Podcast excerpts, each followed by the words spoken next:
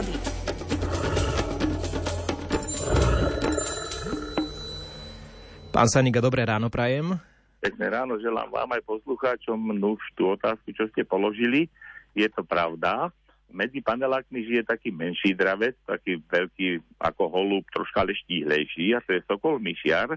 A to je dravec, ktorý sa presťahoval z tých skál, brál, kde žije spolu aj s murárikom, časť tej populácie, tej takej, tej divokej, ako tak nazveme, čo tam stále žije.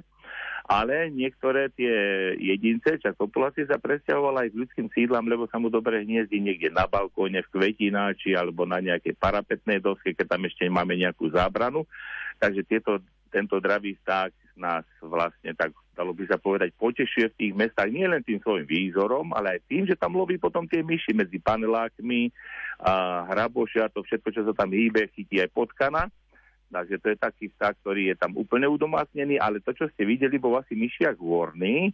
A myšiaky hvorné teraz na zimu práve sú tu nielen tie naše populácie, tie, ktoré hniezdia v lesoch, v remískach, na, na nejakých takých horských oblastiach, na stromoch, ale teraz ich často vidíme vedľa ciest. Vedľa ciest na koloch, na plotoch, na kríkoch. A odtiaľ majú výborný výhľad na lúku, na pole, kde lovia. Sú to neskutočne užitočné vtáky, lebo za deň chytia tri štyri myši, aby sa vlastne nakrvili. A pomáhajú poľnohospodárom, lesníkom a nám vôbec aj pri tých panelákoch, keď máme niekde tie lúky, tak nie sme radi, keď vyjdeme vonku a vidíme zo smetného koša hrbu, tak sa dá povedať, alebo nejaký doslova karavánu myši, alebo potkanov, ktoré odtiaľ idú, a tieto vtáky veľmi pomáhajú. Myšiak je už taký väčší, robustnejší a ten chytí tiež aj potkana a vyhovuje im to, lebo tý, tej potravy na tých poliach niekedy nie je toľko veľa, ale v blízkosti tých ľudských sídiel, aglomerácií, aj tých takýchto panelákových oblastí, tak tam si nájdu potravu.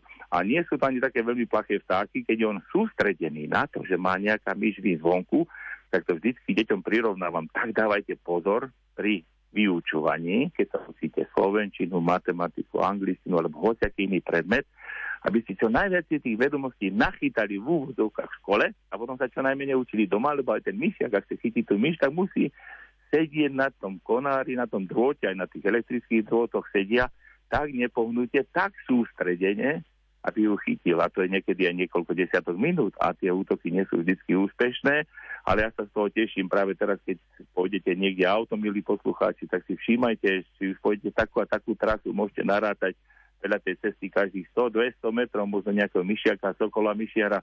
Sú to užitočné stvorenia, Pán Boh ich stvorí do našej prírody, aby boli aj našimi pomocníkmi, ale aj takým, takým potešením, že niečo predsa len aj v tej zimnej prírode u nás zostalo.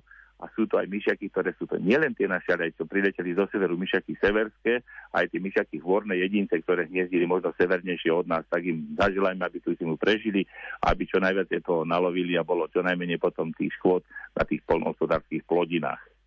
Hovorí Miroslav Saniga, hosť nášho dnešného ranného vysielania. Ďakujeme.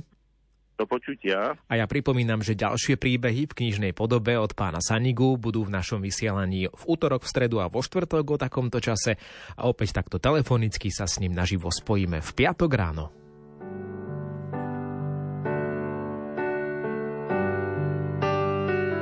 Nikdy len tak nečakám, že mi do života príde. Vďačím za všetko, čo mám. Silami sle mám moc krídel. Keď sa cítim stratená, kráčam lesom, pokým vládzem. Cesta skladá bremená z duše, ktorú dusia hráce.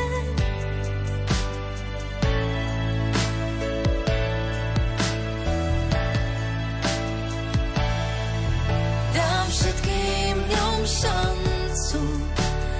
This one's not